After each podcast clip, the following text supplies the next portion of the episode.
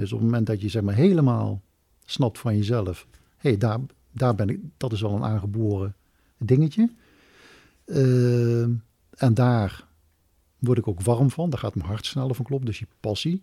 Ja, daar hadden wij gevonden in van, nou, ik ben best wel goed in het herkennen van uh, uh, hoe een persoon in elkaar zit.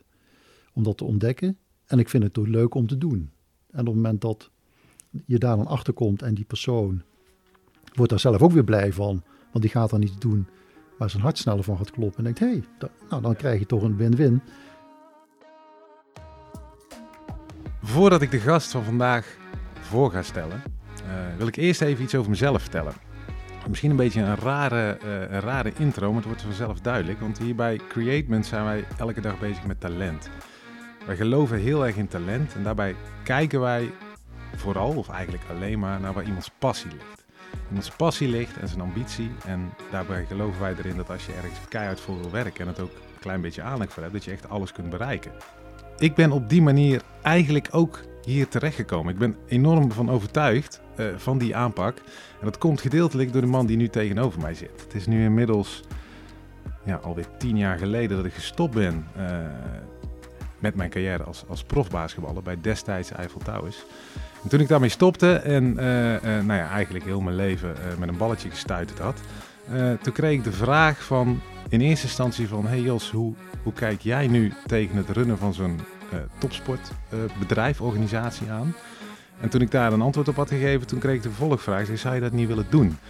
En op dat moment had ik dat nog niet eens zo in de gaten, maar de gast waar we dus vandaag mee in gesprek gaan over talent, ja, die zag waarschijnlijk iets in mij en die heeft mij zonder dat ik daar enige ervaring in had, gewoon in het diepe gegooid.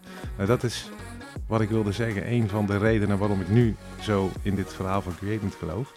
Uh, we hebben het hier over Ferdy van Dommelen, oprichter van Eiffel. Um, bedrijf in 92 gestart en daarna uh, 26 jaar samen met zijn vrouw Erika heel succesvol gerund. Inmiddels het bedrijf verkocht en uh, ja, kan hij op zijn cv ook zeggen dat hij auteur is van een prachtig boek, wat hier ook voor me ligt. Ferdy, welkom. Ik uh, vind het een eer dat we deze aflevering hier met jou op kunnen nemen en in gesprek kunnen gaan over onder andere talent. Ja, dank je Jos. Fijn dat ik er ben. Het is wel grappig dat je even terugging in de tijd. Ik moest even rekenen. We kennen elkaar natuurlijk 19 jaar. Dat is natuurlijk een hele tijd. En nou, het bijzondere dan is dan toch van de relatie dat we hier nu bij elkaar zitten. Dus in die, in die periode van die 19 jaar hebben wij dus blijkbaar toch samen elkaar heel veel gevonden. Ook op dat thema van uh, talent en passie. Passie en talent en volg dat met, met elkaar. Uh, dus ik denk dat wij zeg maar wel heel veel overeenkomsten hebben. Hoe we hier naar kijken, naar dit thema. En ons heel erg kunnen herkennen in... Wil je zeg maar die, je tijd succesvol, maar ook leuk doorbrengen... dan gaat het eigenlijk wel om twee dingen. Volg je eigen talent en je passie. Ja. Ja, mooi dat je het zegt, want dit, dit, is, is een van de dingen die ik me echt nog kan herinneren. Want ik, ik stopte dus met, uh, met basketballen. Uh, ja, goed, ik had economie gestudeerd hè, bij Eiffel. Ik stond bij Eiffel, bedrijf Eiffel onder contract. Ik had echt links en rechts wel een aantal dingen gedaan. Maar je komt dan toch, ik heb nooit gevoeld als een zwart gat, helemaal niet. Maar je staat dan toch even op zo'n kruising, welke kant ga ik op? En ik weet nog dat je dat precies toen tegen me zei. Van, komt wel goed, volg je passie. Ga vooral doen wat je leuk vindt. Als je dat doet, word je er vanzelf goed in. En dan kom je wel ergens. Dus, ja. Mooi dat je het zegt. Over, over, over talent gesproken, Ferry. Meteen maar met de eerste vraag. Wat is jouw definitie van talent? Ja, weet je, ik ben uh, van nature ben ik wel ben ik iemand die twee dingen uh, altijd doet. Ik, ik volg heel erg mijn gevoel, maar ik wil ook heel erg uh, goed weten hoe zit het nou eigenlijk precies. En als het nou over begrippen gaat, ja, dan ga ik eigenlijk van nature terug naar even de vandalen en dan zoek ik dat soort dingen wel even op denk van, dan krijgen we er ook geen misverstand over wat dat dan is, talent. Dus talent volgens de Vandalen is het, uh, het aangeboren vermogen om iets goed te kunnen. Aanleg, begaafdheid. Ja, dat, dat, dat, ja Vandalen zegt het, maar ik geloof er ook in dat dat, dat, dat, dat ook gewoon zo is. En hoe is het, hoe is het met, jou, met jouw aangeboren, uh, hoe, hoe, is het omschreven in de Vandalen, sorry, ik kijk nog even naar, jouw aangeboren vermogen om een boek te schrijven? Nou, nou, We hebben zeg maar een, een schrijver voor gevonden, Hans Klippers. Hans Klippers heeft ons vanaf oktober vorig jaar geïnterviewd. En er zijn in, in, in een dertigtal sessies zijn we helemaal teruggegaan naar onze jeugd.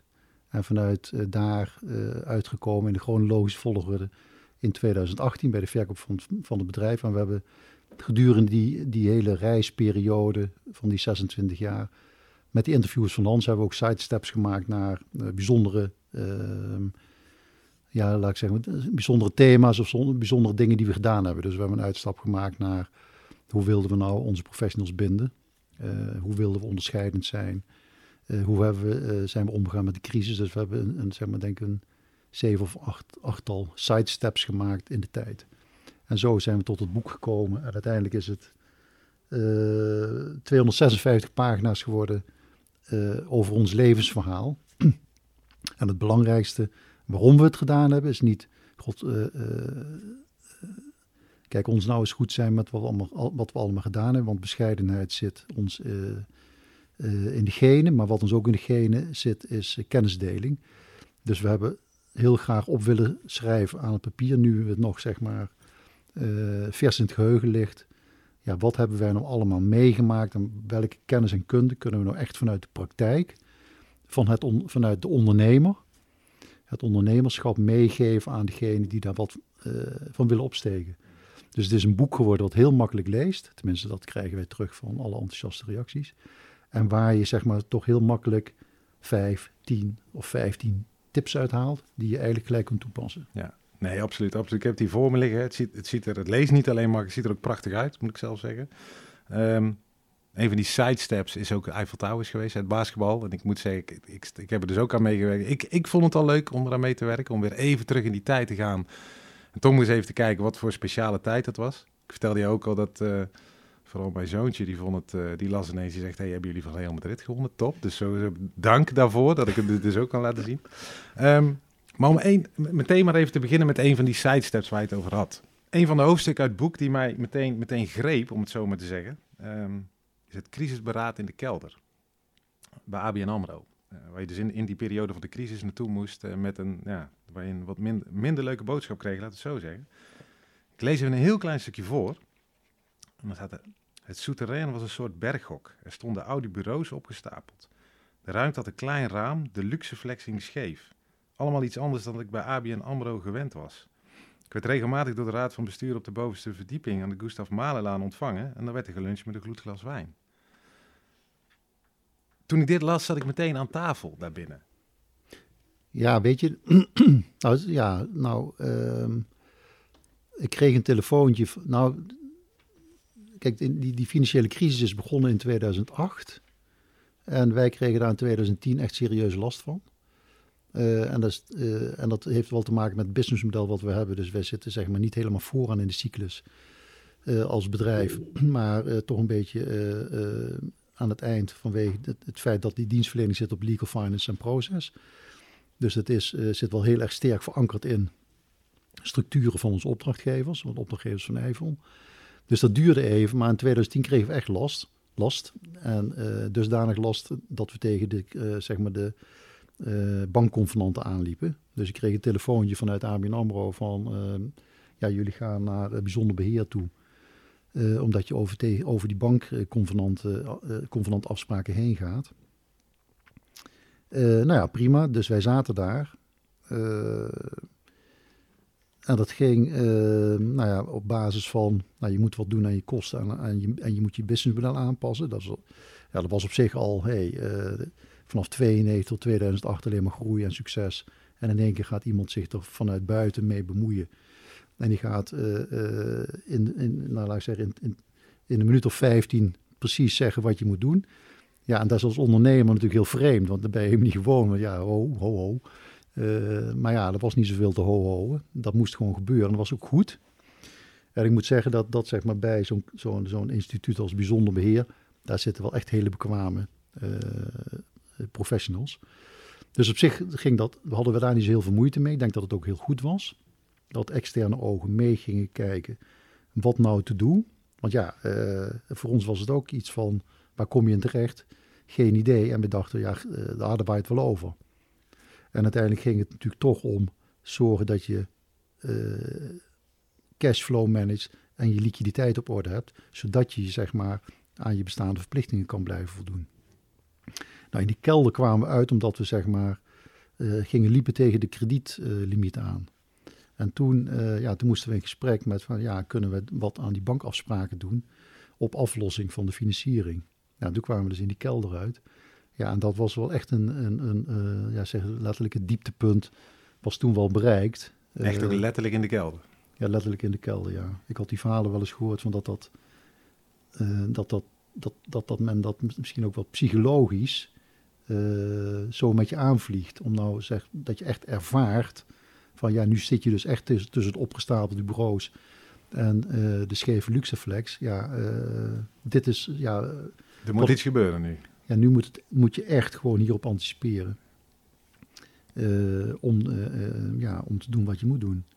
En uiteindelijk komt het er dan eigenlijk op neer dat je als aandeelhouder gewoon moet gaan bewegen. Mm -hmm. Want zo'n bank die wil Denk ik wel. En uiteindelijk is dat ook zo uitgepakt. Maar je zult als aandeelhouder of als aandeelhouders moet je wel een eerste stap zetten. Om dat vertrouwen opnieuw te bevestigen. Ja. En in het boek, hè, dat beschrijf je ook heel goed, hè, dat je dus als aandeelhouder, nou, je kwam zelf met de oplossing daar aan tafel. Ja. Zeggen, het krediet kunnen we verruimen, maar dan stort ik zelf weer een stukje bij. Ja, ik had zeg maar, uh, uh, Ton Hegeman was destijds bij ons de operationeel directeur die zeg maar ook die, die financiële portefeuille in zijn beheer had en moest bewaken, zodat we zeg maar die afspraken die we gemaakt hadden met ABN AMRO allemaal keurig per maand nakwamen. Dat is ook wel een ding, als je zeg maar in zo'n crisis uitkomt of zit, dan moet je met je externe financier zorgen dat je alles wat je afspreekt ook doet en nakomt. Mm -hmm. Want daarmee ga je het vertrouwen be bevestigen en bestendigen. Uh, en dan kun je zeg maar ook wel weer een potje breken op het moment dat dat uh, zo in, in, zeg maar in de volgende situatie uitkomt. Dus uh, Ton was met zijn gesprekspartner van Bijzonder Beheer. Ja, die waren in een uur aan het zoeken naar een oplossing, maar die kwam er niet. Want ABN AMRO, ja, die, ging, die was echt niet van plan om te gaan bewegen. En ik had voor mezelf wel bedacht van... dat betekent dus dat, ik moet bewegen als aandeelhouder. Uh, dus ik, uh, nou, ik had het voorstel wat ik ze ging doen, had ik in mijn hoofd zitten. Dus uh, dat heb ik ze toen gedaan. En na, na drie keer uitleggen snapte hij het. En dan kwam er eigenlijk op neer dat de ruimte die we nodig hadden, dat de aandeelhouder van die ruimte voor een derde zou garanderen in liquiditeit. En dat ABN AMRO voor twee derde van wat er op dat moment nodig was, zeg maar die faciliteit zou oprekken en, en het anders zou inregelen. Ja, ik ken, ken jou een beetje. Ik neem aan dat je dat plan uh, niet daar ter plekke bedacht had. Nee, dat had ik. Ja, nee, dat was ik natuurlijk. Kijk, ik was een aantal dagen. Uh, die, die, afspraak stond, of die werd gemaakt, denk ik, op dinsdag. En we waren donderdag waren in Ambro. Dus dan heb ik eigenlijk twee dagen de tijd om te denken van... oké, okay, uh, hoe gaan we hieruit komen om die extra kredietruimte die we toen nodig hadden... hoe, hoe, krijgen we dat voor elkaar? En dat ging in totaal om 2 miljoen euro. Dus het voorstel wat ik toen gedaan heb is van, nou, ik doe, ik, wij storten, of ik stort als aandeelhouder 7,5 ton. En jullie rekken aan de achterkant van de aflossing van de financiering voor 1,4 miljoen op. En op die manier komen we door deze, zeg maar, nieuwe crisis heen. Hm. Nou, zo is het eigenlijk ook, ook gegaan. Ja. Is dat een van de, een van de um, nou ja, zeg even, sleutels om door de crisis heen te komen? Door, door wel hoe moeilijk ook zelf aan het roer te blijven zitten. Dus niet achterover te leunen, kijken wat, wat komt er overheen, maar zelf met oplossingen te komen. Nou, kijk, hoe groot zo'n bedrijf ook is. Uh, kijk, als het goed gaat, dan heeft het, de, de, de, zeg maar de, de, het succes in vele vaders. Hè? Mm -hmm. uh, dus het aanpassen van de arbeidsvoorwaarden, het geven van grote feesten, uh, nieuw kantoorpand, grote campagnes. Ja, weet je, alles kan. Hè? op basis van eh, groei. En daarom is groei ook belangrijk. Hè? Of nee, succes is belangrijk en groei is belangrijk, want daardoor raakt iedereen in een positieve mindset. Op het moment dat het niet lukt, maar ook echt niet lukt, en je in een situatie komt dat de continuïteit van zo'n bedrijf uh, in het geding is, ja, dan wordt het, is het natuurlijk uiteindelijk toch eenzaam, want dan gaat het toch maar om één persoon, waar iedereen uiteindelijk naar kijkt. Mm -hmm. uh, en die zal dan het vertrouwen, de rust, uh, het risico moeten uitstralen, moeten nemen. eh, ja, om de boel weer vlot te trekken, zodat je weer terugkomt in daar waar je naartoe wilt. En is weer succes. Ja. Het, volgens mij eindigt het, eindigt het hoofdstuk met een mooi zinnetje waarbij je zegt van ik heb heel veel concurrenten omzien vallen, maar Eiffel is blijven bestaan. Wat is in jouw ogen nou ja, de reden daarvoor geweest? Ja, ik denk de, de, de, de belangrijkste reden is denk ik het, uh, zeg maar het, toch het kijken vanuit het gaat om, uh, het gaat om het bedrijf. Sinds zijn oprichting gaat het om het bedrijf. Het gaat om, dus om zijn klanten, het gaat om zijn professionals. Dus we moeten zorgen voor continuïteit. Mm -hmm. En die continuïteit die moet op het bedrijf zitten. En op het moment dat je vanuit die filosofie werkt, dus eigenlijk uh, heb ik een boek ook omschreven, het company first en not me first uh, uh, gedachtegoed. Ja, dan ben je dus eigenlijk wel continu bezig om te zeggen, oké, die continuïteit, hoe waarborgen we die in goede en in slechte tijden? Ja, dan kom je eigenlijk van, van, vanuit die gedachte, ga je nadenken, oké, dan moet je dus buffers hebben. Want het kan ook wel eens een keer minder zijn. Je moet er ook je moet er dus voor zorgen dat eh, de financiering, als je die nodig hebt om te kunnen groeien, dusdanig is dat die ook wel weer verantwoord is. Dus je moet zorgen dat je, dat, dat je keer ja, niet de grenzen opzoekt voor, die, die, nou, die er toch te veel aan, tegenaan drukken. Dus als je nou elk jaar alles maar uitkeert in dividend, of als je nou maar dusdanig zwaar gefinancierd bent dat er ook maar iets hoeft te gebeuren. En je kunt niet meer aan die verplichtingen voldoen, ja, dan kun je dus in de problemen komen. Nou, en in die jaren, uh, nou zeggen tussen 2000 en 2008, ja, je zou je kunt het nu, nu even niet voorstellen in deze coronatijd, maar toen groeide de, de boom echt tot in de, in de hemel. Dus uh, ja, wij werden ook, ik werd ook wel gebeld door Armin Ambo, god joh, je financiering moet veel uh, groter worden. En toen vroeg ik, ja, maar wij hoeven helemaal geen grotere financiering. Jawel, dan kun je nog meer en nog harder en dan nou, enzovoort enzovoort. Allerlei voordelen die ze noemden om eigenlijk maar hun overtollige liquide middelen kwijt te kunnen bij uh, hun klanten. Ja, dat hebben, we, dat, heb ik, dat hebben wij nooit gedaan. Maar ik zag wel bij veel bedrijven die dat dus wel gedaan hadden, die per direct in de problemen kwamen op hun aflossing van hun schulden. Die hadden die ruimte niet om dit op te kunnen vangen? Nee, die hadden die ruimte gewoon niet. Die waren gewoon te zwaar gefinancierd. En de andere kant aandeelhouders die uh, onvoldoende uh, bereid waren om uh, vermogen bij te storten op het moment dat nodig is. Als ik, wat, nou, wat ik mooi aan jou vind en ook aan het boek, is eigenlijk ook als je dit leest, dat, dat ik heb al het gevoel dat hoe, hoe, lastig het ook is, dat je wel altijd in, zorgt dat je in controle bent. Ja. Hoe dan ook, wat, wat, en, en dat, dat zie ik nu ook. Ik zie echt wel een, in de wereld. Uh, kijk, en ik heb makkelijk praten nu. Uh, ik heb geen horeca-onderneming. Uh, maar ook dan kun je, hoe lastig dit ook is, zorgen van... Okay, wat kan ik controleren? Wat kan ik wel doen? Ja. En, als ik een beetje nee, zie hoe jij, dat is wat je doet. En, en ik, ik, ik denk dat dat... er zijn nu... Ik spreek ook een heleboel mensen die, ja, die gaan elke dinsdag naar de, naar de persconferentie zitten kijken van... Ja, en nu? En wat gaat er nu met mijn bedrijf gebeuren? Ja, dat is natuurlijk... Nee, het heeft natuurlijk niet zoveel zin om, om, om, om te weten wat je niet kan. Het gaat natuurlijk om... Je moet acteren, maar niet iedereen kan dat en doet dat, hè? Nee, maar ik denk dat het zeg maar... Uh, kijk, als je zeg maar naar, weet je, naar de... Naar de uh, kijk, die cash liquiditeit is natuurlijk key. Mm -hmm. En, die, en die, die zo'n buffer, is, die, die, ik vind dat je die, die moet hebben, per definitie. Maar goed, het kan natuurlijk best zo zijn dat in deze huidige crisis ook die, ja, die buffer wel een keer opraakt. Ja. Dat kan ik me best voorstellen als het heel lang duurt. Hè? Uh, nou, dan heb je natuurlijk een tweede aspect. Dat je, zeg maar, die kosten moet je natuurlijk rigoureus aanpassen. En daar zit natuurlijk nog wel een dingetje. Uh, doe je dat dan ook rigoureus? Uitgaande van het alle, alle, alle slechtste scenario.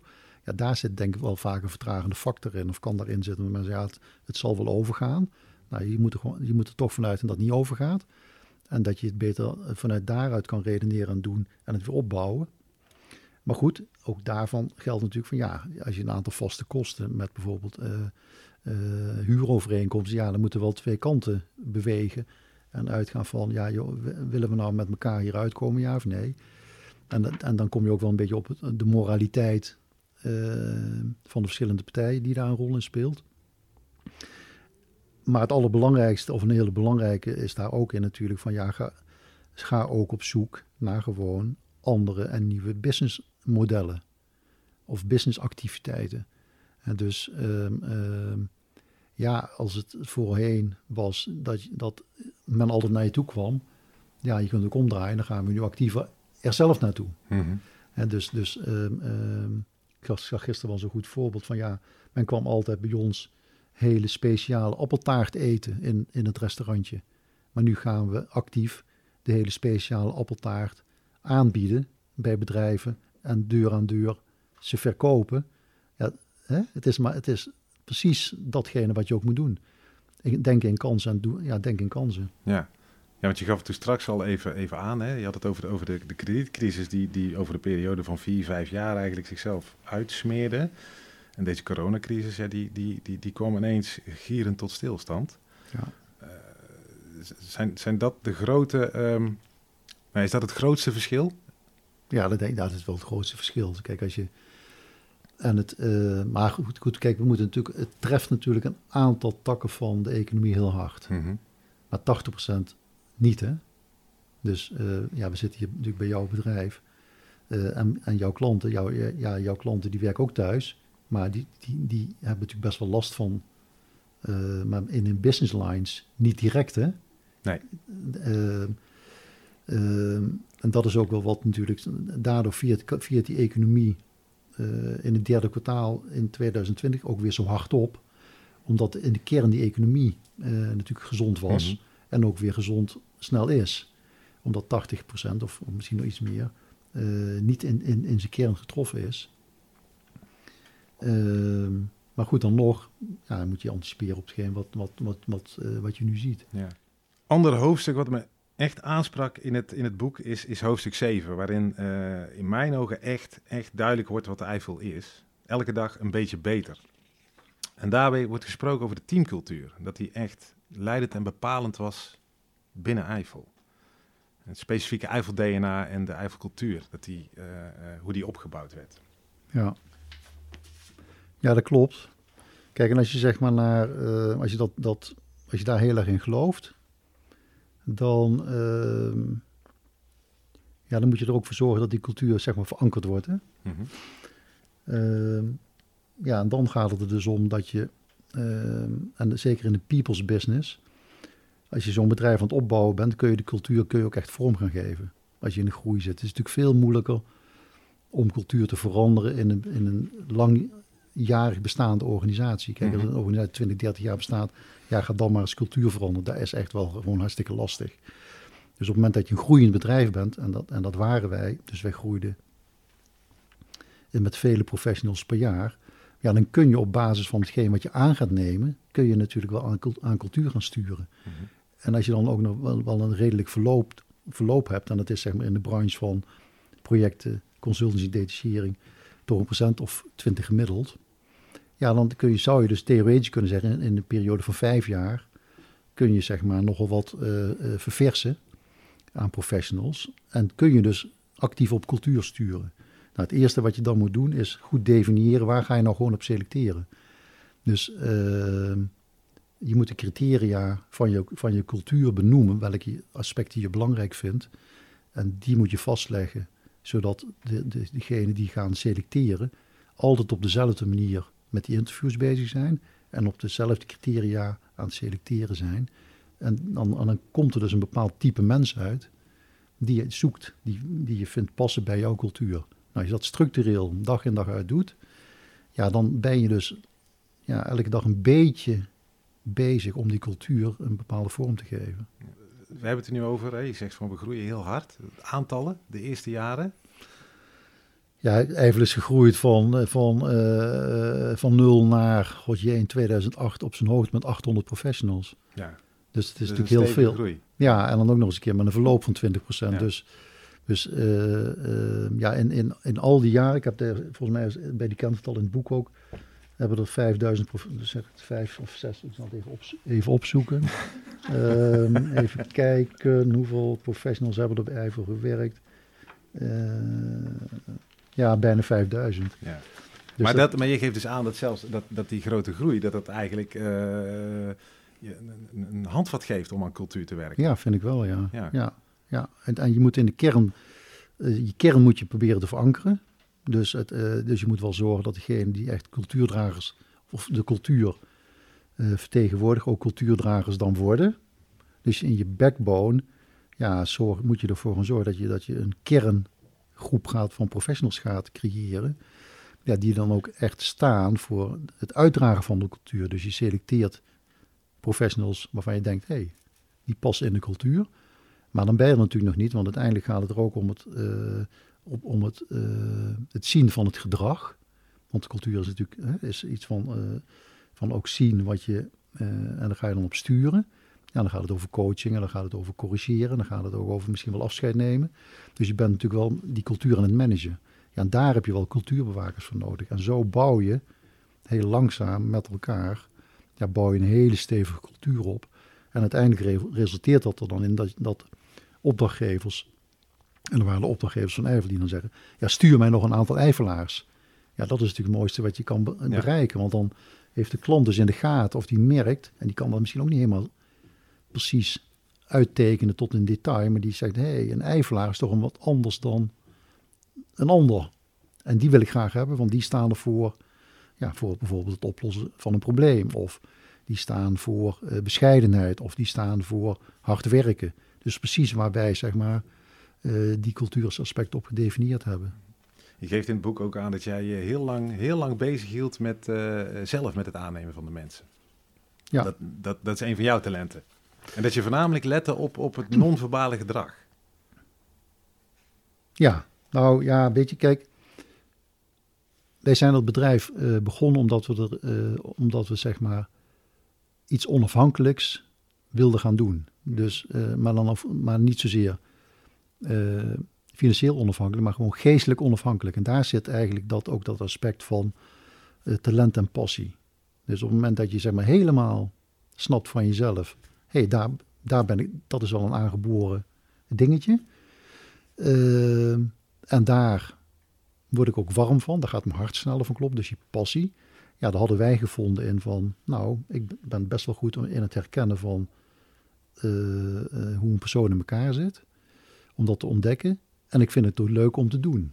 En op het moment dat je daar dan achter komt en die persoon wordt daar zelf ook weer blij van, want die gaat dan niet doen waar zijn hart sneller van gaat kloppen. En denkt, hé, hey, nou dan krijg je toch een win-win. Mhm. Ja, dat, dat, uh, daar, ja, daar kwamen wij zeven dagen, uh, 24-7, ons bed vooruit om dat te gaan bereiken. Uh, nou ja, en dan, als je dan ook erin gelooft dat de cultuur uiteindelijk bepaalt hoe onderscheidend een bedrijf is, ja, dan moet je zelf wel mee gaan doen om de cultuur hand en voeten te gaan geven. Dus moet je gaan selecteren. Om dan goed te kunnen selecteren, moet je dus definiëren waar je selecteert. Mm nou, daar hebben, hebben, uh, heb ik een model uh, voor ontwikkeld, of een model, een criteria, en dat noemden wij Hassak. Uh, en dat ging, dat Hassak staat, en dat staat in het boek in hoofdstuk 7. ja, we gaan er dus proberen achter te komen of iemand hard wil werken. En dan schrijven we dus uit, ja, ook wat, wat, wat we staan dan onder hard, te werken. we kijken, gaan proberen te ontdekken of iemand is van afspraak is afspraak. Of iemand van samenwerken houdt. Of iemand zelfstartend vermogen heeft. Hoe het zit met zijn ambities. Zijn, zit eigenlijk allemaal aan de zachte kant. Hè? Dus allemaal, uh, ja, hoe ben je geboren? Een beetje in je DNA. Kijk, die harde kant, ja, die kun je checken. Dat zijn de, zeg maar, de diploma's, de werkervaring, referenties. Dat moet allemaal wel goed zijn, maar daar gaat het verschil niet maken. Niet, niet in de cultuur. Het verschil wordt gemaakt aan die zachte kant. Ja, daar moet je dan op gaan selecteren. Of dat moet je dan definiëren en selecteren. En dan ga je erachter komen, dan kun je best wel een goede test op loslaten. Om dat verder nog te valideren.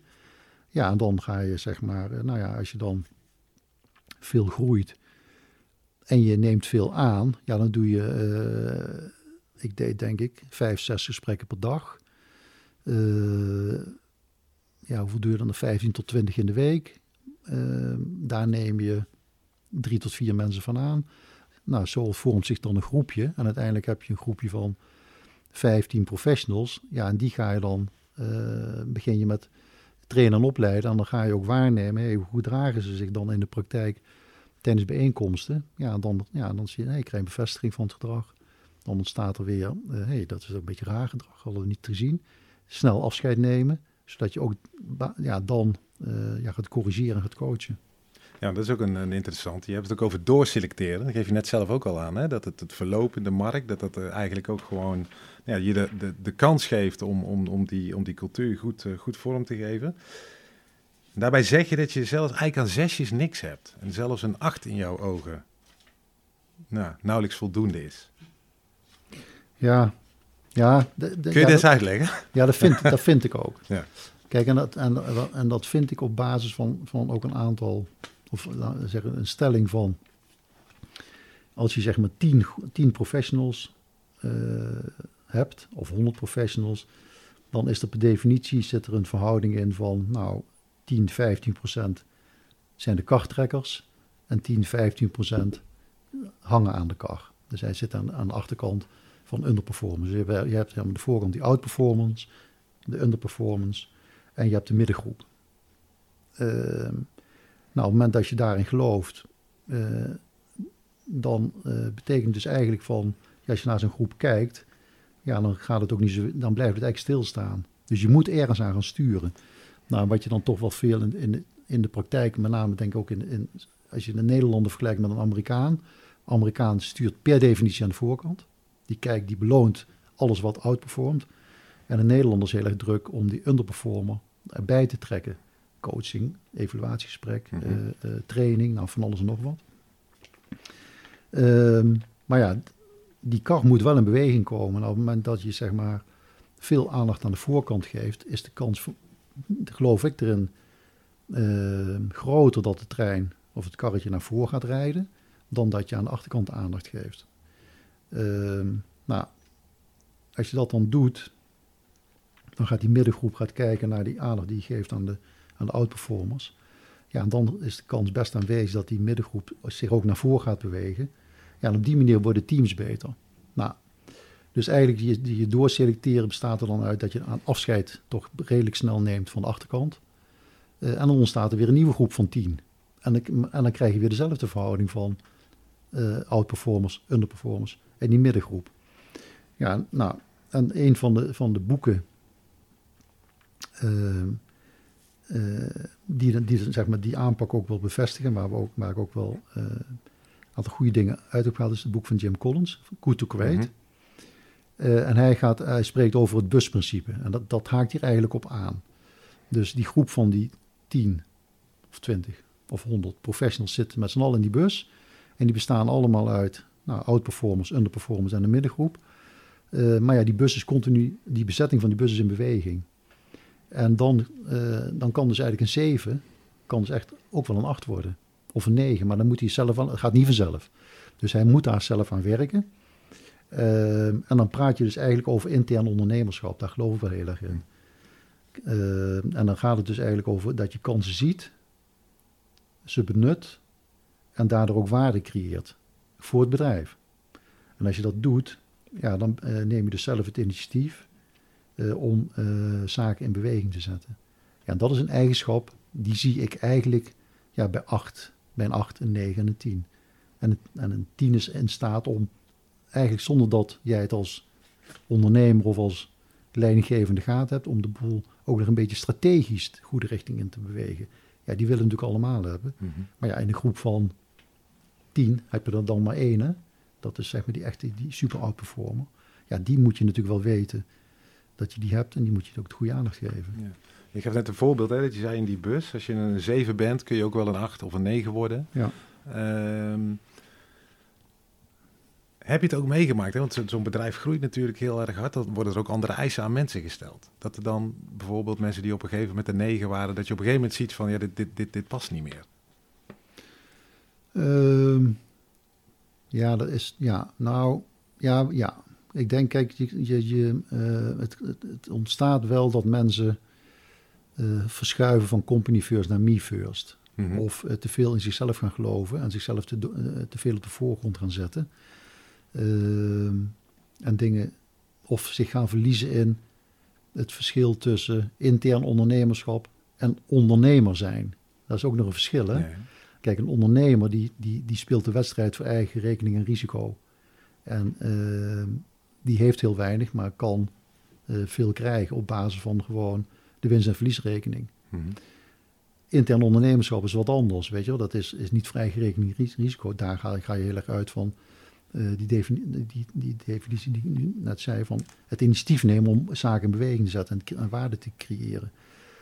Uh, en op het moment dat, dat zeg maar, een, een professional veel roept van ja, maar ik ben ook ondernemer, maar ik wil niet werken voor eigen rekening risico. Ja, dan ontstaat dus eigenlijk frictie. Uh, en dan kan het wel eens zijn dat iemand zich verliest in, uh, in zijn rol die hij eigenlijk in zo'n bedrijf moet spelen. Ja, en dan wordt het eigenlijk ook zaak om afscheid te nemen. Uh, dus dan wordt het eigenlijk te dominant. En dat zie je eigenlijk in sportteams ook wel, hè? Mm -hmm. als je kijkt naar het boek van, van Legacy, ehm, over de, zeg maar, het, het Nieuw-Zeelandse basketbalteam, die All Blacks, waarin zeg maar, de twee sterspelers uh, veel te dominant werden en zich eigenlijk buiten het, de cultuur van het team gingen stellen. En daardoor gingen die All Blacks gingen, in één keer wedstrijden verliezen. en de oplossing daarvan was toch om vast te houden aan de cultuur. Weet je, de, de, de, hetgeen wat je ziet, hoe mensen zich gedragen, wat we af hebben gesproken in het gedrag van een team. Ja, op het moment dat je dat gedefinieerd en, en dat weer wil herstellen, ja, dan neem je dus afscheid van je topspelers. Ja. ja, en dat is voor de korte termijn misschien niet zo handig, maar voor de middellange termijn bleek daarna dat die All Blacks die gingen weer winnen. En heb je dat, want dat vind ik ook interessant, je maakt die verwijzing ook hè, naar dat boek, waarbij je ook zegt dat je erachter bent gekomen dat, dat, dat cultuur echt belangrijker is dan de individuen, uiteindelijk. Um, dat is natuurlijk, zoals je zelf ook al aangaf, in de sport zie, zie je dat vaak, hè? maar ook wel eens andersom. Hè? Want als je, als je dat eens even gewoon in de uiterste, uiterste uh, bekijkt. Uh, we zitten hier bij ons op kantoor nu in Eindhoven. Ik zie het stadion van PSV. Romario, zal voor jou ook nog een bekende zijn, uh, denk ik. Ja. Die, deed het, die nam het niet zo nauw met de trainingsarbeid, maar die jongen scoorde wel altijd. Ja. Wa waar ligt de grens? Waar ligt de grens? En, en zijn er momenten waar je zegt van ja, tot, tot hier kan iemand met zijn prestaties... kunnen we hem nog binnen, de, binnen boord houden. Maar dit, hier ligt echt de grens van uh, van de cultuur. Hier kun, je niet, hier kun je niet buiten. Ja, ja kijk, wat je, je ziet dan natuurlijk tegenwoordig ook wat pas en onpas. Sport leert van bedrijfsleven, bedrijfsleven mm -hmm. leert van sport. Dat is ook zo, maar het is niet zo één op één vergelijkbaar. Kijk, het, het, het, winnen van een sportwedstrijd is, is wat anders dan het dagelijks bezig zijn met een onderneming. Dus Ehm, kijk, wat, dat voorbeeld van Romario, ja, zolang hij die ballen erin is veel geoorloofd, hè? Want uiteindelijk is dat voor het korte termijn. Is, eh, hè? Maar dat werkt natuurlijk bij een bedrijf werkt dat wel iets anders. Omdat uh, ja, je kunt, weet je, op het moment dat je zeg maar een figuur hebt wat ehm, voor de korte termijn de omzet omhoog krikt, maar achteraf blijkt dat die omzet met boekhoudfraude te maken had, ja, dan dat wil je natuurlijk niet hebben. Weet je, dus, dus je moet, denk ik, bij uh, ja, cultuur staat toch wel, staat toch wel boven alles. Uh, dus ik, uh, en dan heb je natuurlijk, als je dan doorgaat over ja, wat, wat maakt dan goede teams, dan heb je eigenlijk de drie eenheid structuur, normen en waarden en rituelen. Ja, en die, structuur die zegt wat over de manier ehm, waarop iets in elkaar zit. Dus de samenhang, het verband, uh, tussen de verschillende elementen. Ja, dan heb je het hè, dus in zijn ultieme vorm, bijvoorbeeld over een organigram of hoe, zit, uh, hoe is een bedrijf vloer ingericht. dat heeft te maken met, met structuur en weet iedereen ook van bij wie ik moet zijn als ik een probleem heb. Dat is structuur. Dan heb je die normen en waarden. Dan zijn dat, dat doel je misschien ook met die sport. Ja, dat zijn de omgangsvormen en de principes. En de principes hoe men handelt uh, en ook in sociale vorm handelt. Ja, en Romario deed natuurlijk iets wat, ja, wat daar niet in paste. Uh, en dan heb je zeg maar, het vierde, derde aspect, dat zijn de rituelen. Dat zijn eigenlijk de, de, symbolen en de handelingen uh, die, die, die je als groep hebt bij een speciale gelegenheid.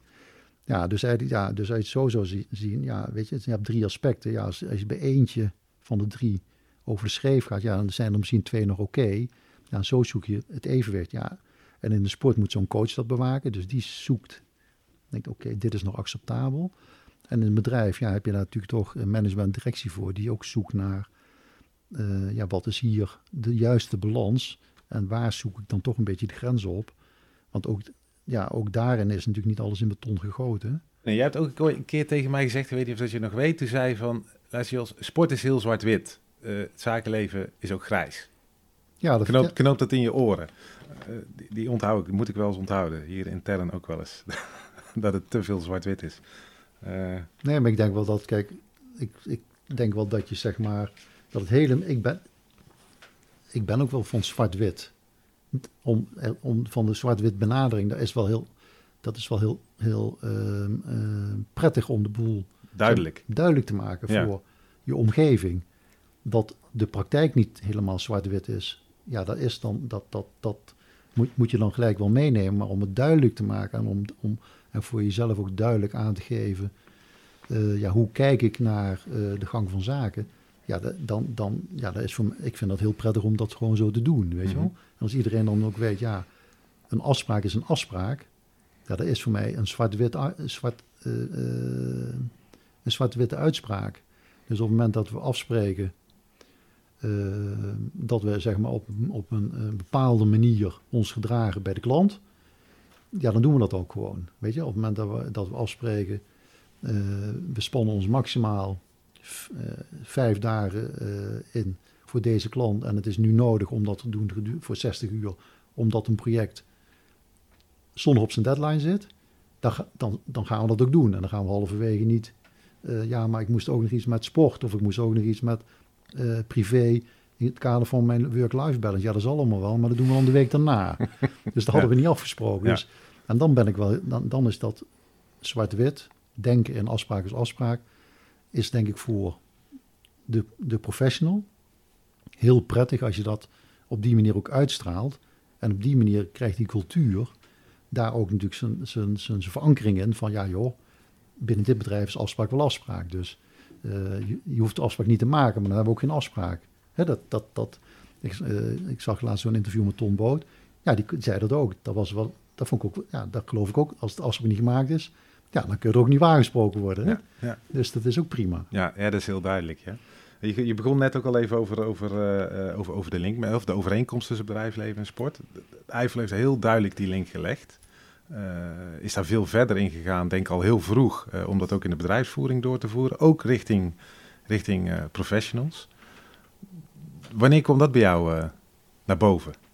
Ja, kijk, hetgeen wat, wat, wat zeg maar Eiffel doet, is uh, in, in de kern van zeg maar, zijn, uh, zijn activiteit, dus, dus, dus het doen van projecten op legal finance en process, ja, dat is niet zo bijzonder. Want ja, daar, daar hebben we er nog 10, 20 of 100 van die dat ook kunnen. Ja. Uh, en dat gaat van zeg maar EY, PwC, KPMG, tot allerlei detacheringsbedrijven. Ja, weet je, als je zeg maar hoog bent opgeleid en je hebt ervaring aan de finance kant, ja, dan zou je zo'n project bij de klant ook kunnen doen. Dan komt het tweede aspect, daar hebben we het nou uitgebreid over gehad, over cultuur. Dan, dan, dan kun je al wat verandering gaan maken. Dus op het moment dat je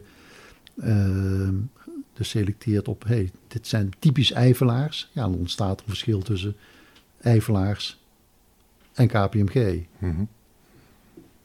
Maar daar moet je dan eigenlijk nog een stap verder in gaan. Uh, om het onderscheidende vermogen echt krachtig bij te gaan zetten. Ja, dan ga je op zoek naar ja, hoe, hoe, ja, waar, waar kan dat dan zitten. En in 2000 hebben we uh, toen gekozen om dat uh, te gaan vormgeven vanuit de sport, of met sport. En met name omdat met sport je de emotie zo ontzettend kan prikkelen. Dus op het moment, en je kunt er nog veel meer dingen nemen, mee. En de andere factor was ook de, de, de, naamsbekendheid. Kon je daar op een, op een veel hoger niveau snel mee krijgen. Dan met zeg maar, op de normale manier uh, toen de tijd met je, je advertising bezig zijn. En vanuit die sport ja, zijn we eigenlijk gegroeid naar het versterken van onderscheidend vermogen. Zodat zeg maar, uh, ja, de eivelaar ja, zich ook aangetrokken voelt en de klant ook tot die sport en met name ook die sportbeleving. Ja, en dan krijg je iets wat ja, toch veel moeilijker kopieerbaar gaat worden in, in, een, in, een, uh, in een omgeving waar veel concurrentie is. Ja, wat heeft dat bijgedragen ook aan die cultuur waar je net weer over had? Het aantrekken van bepaalde soort eifelaars? Ja, kijk, in, in, in, vanaf 2000 tot 2018, dat is dan de periode die, die ik goed kan, uh, kan beoordelen, is het gegroeid van, laten we zeggen, sportsponsoring tot aan helemaal, zeg maar, door organiseren en verkrijgen in het DNA. En dat uiteindelijk, zeg maar, 90% van de professionals die bij Eiffel wild werken, dus zeg maar de sollicitanten, die 90% uh, zijn actieve bewegers. Dus die zijn natuurlijk allemaal geen topsporters, niet allemaal. Maar zijn mensen die actief bezig zijn met, met, een, ja, met een gezonde levensstijl. Dus ook uh, nou, goed met bewegen bezig zijn, goed met voeding bezig zijn. Dus uiteindelijk, nou, dan, krijg je het echt in je DNA terecht. Ja. En je hebt ook een aantal topsporters of ex-topsporters binnen het bedrijf laten werken. Ja, dat klopt. Uh, ja, dat heeft ook met die passie en talent te maken. Ja. Dus een, een, een, een, een topsporter, die is wel heel erg goed in, uh, in staat om voor zichzelf te ontdekken en te definiëren wat is nou mijn talent. En dan te acteren op zijn passie. Want anders krijgt hij dat natuurlijk never nooit niet voor elkaar om de beste te worden in hetgeen uh, wat hij in die sport beoefent. En, die, en dat kan hij eigenlijk ook heel goed projecteren op uh, zijn, zeg maar, zijn tweede werkende leven na zijn sportcarrière. Uh, nou, een goed voorbeeld is, is Kitty Vermalen die uh, uh, altijd hockey heeft bij Amsterdam en het Nederlands team en daar veel gewonnen heeft. en die heeft voor zichzelf ontdekt dat ze gewoon heel goed is en heel veel talent heeft om jonge professionals of professionals te coachen en de verbinding aan te, aan te gaan met die professionals en te zorgen dat ze op basis daarvan beter hun doelen realiseren en nog prettiger in de vel gaan zitten. En dan komt ze weer uit bij die passie. En, dan, ja, en daar is dan ook weer succesvol in. Er staat er ook nog een mooi stukje in, in het boek dat jij het, het zo ver door wilde trekken dat je. Uh, zat het in de sollicitatieprocedure om een Cooper-test uh, in te voeren? Ja, ja, nou ja, als je kijkt, als je het on, over onderscheidend vermogen hebt, dan moet je dat, vind ik ook, ook daar ook weer extreem doorvoeren. Uh, en dan eigenlijk onder een motto van. Ehm, ik, ik heb altijd gevonden van als je zeg maar stuurt op de continuïteit van dat bedrijf, dan moet je vooral kijken naar kwaliteit en niet zozeer naar kwantiteit. Oftewel, je gaat voor het allerbeste en niet voor het meeste. Nou, als je voor het allerbeste gaat, dan hoef je dus ook niet de grootste te worden, maar wel de beste. Nou, als je dan niet de grootste hoeft te worden, ja, dan hoef je ook niet oneindig veel professionals in dienst hebben. Dus je kunt heel, heel selectief zijn. Dus je kunt selectief zijn op de cultuur. Nou, dan kun je dus zo ver doorvoeren. En je zegt, nou, dan willen we eigenlijk alleen nog maar fitte professionals hebben. Zodat die echt onderscheidend ook op fitheid zijn bij de klant. Want ik geloof het wel heel erg in, als je fit bent, dan uh, presteer je ook beter. En gelukkig is dat ook nu onderbouwd uit allerlei onderzoeken. Dat je dan ook gewoon productiever bent, maar ook beter in je vel zit, beter in je denkkracht. Dus hoop voordelen voor de professional zelf en voor de klant. Uh, nou ja, waarom zou je dan niet zeggen, ja, dan selecteren we je ook op fitheid eh, voordat we je aannemen. Ja, ik vind daar niks mis mee. Er is niet doorheen gekomen uiteindelijk. Hè? Nee, dan, uh, misschien zit, zoek je dan een beetje de grens op van wat mag en wat niet mag. Uh, maar ik denk het statement moet, is eigenlijk wel duidelijk. Hè? Van het moment dat je gelooft, dat je daarin gelooft in fitte eifelaars, ja, dan moet je zeg maar, ook een beetje de woord bij, uh, bij de daad pakken. Zeggen, joh, of laat ik zo zeggen, dan moet je in ieder geval als de eifelaar niet fit is, hem faciliteren om fit te worden. Ja. dus ga bewegen, uh, geef voedingsprogramma's. En dat, dat, dat, is het bedrijf ook allemaal gaan doen. Uh, ga iets doen met mindfulness. Ga iets doen met hoe je goed kan slapen. Nou, ja, om te zorgen dat je gewoon fitter wordt. Maar je hebt hier weer, elke keer komt een stukje in mijn ogen, een stukje cultuur weer terug. Ja. dit heeft het ook versterkt, neem ik aan. Want hier zullen ook mensen door vertrokken zijn die gedacht hebben van ja, leuk, uh, al dat gezonde, maar... Uh... Dat klopt, dat klopt, dat klopt. Ja, nou is het wel zo, Jos, uh, Ehm, je kunt het zeggen, maar je moet ook aanspreken. Weet je, het is wel, uh, het is waarnemen en het is ook aanspreken. Het is ook coachen van je, god joh, uh, ik zie dat jij eigenlijk niet zo gezond in, je, in, je, in, je, in, in het leven staat. Uh, daar moeten we eigenlijk wel wat aan gaan doen. Of jij moet er wat aan gaan doen. Denk er eens over na en wij willen het graag faciliteren. Ja, dan ja, zoek je niet zozeer de confrontatie, maar zoek je wel het, het verbetertraject op.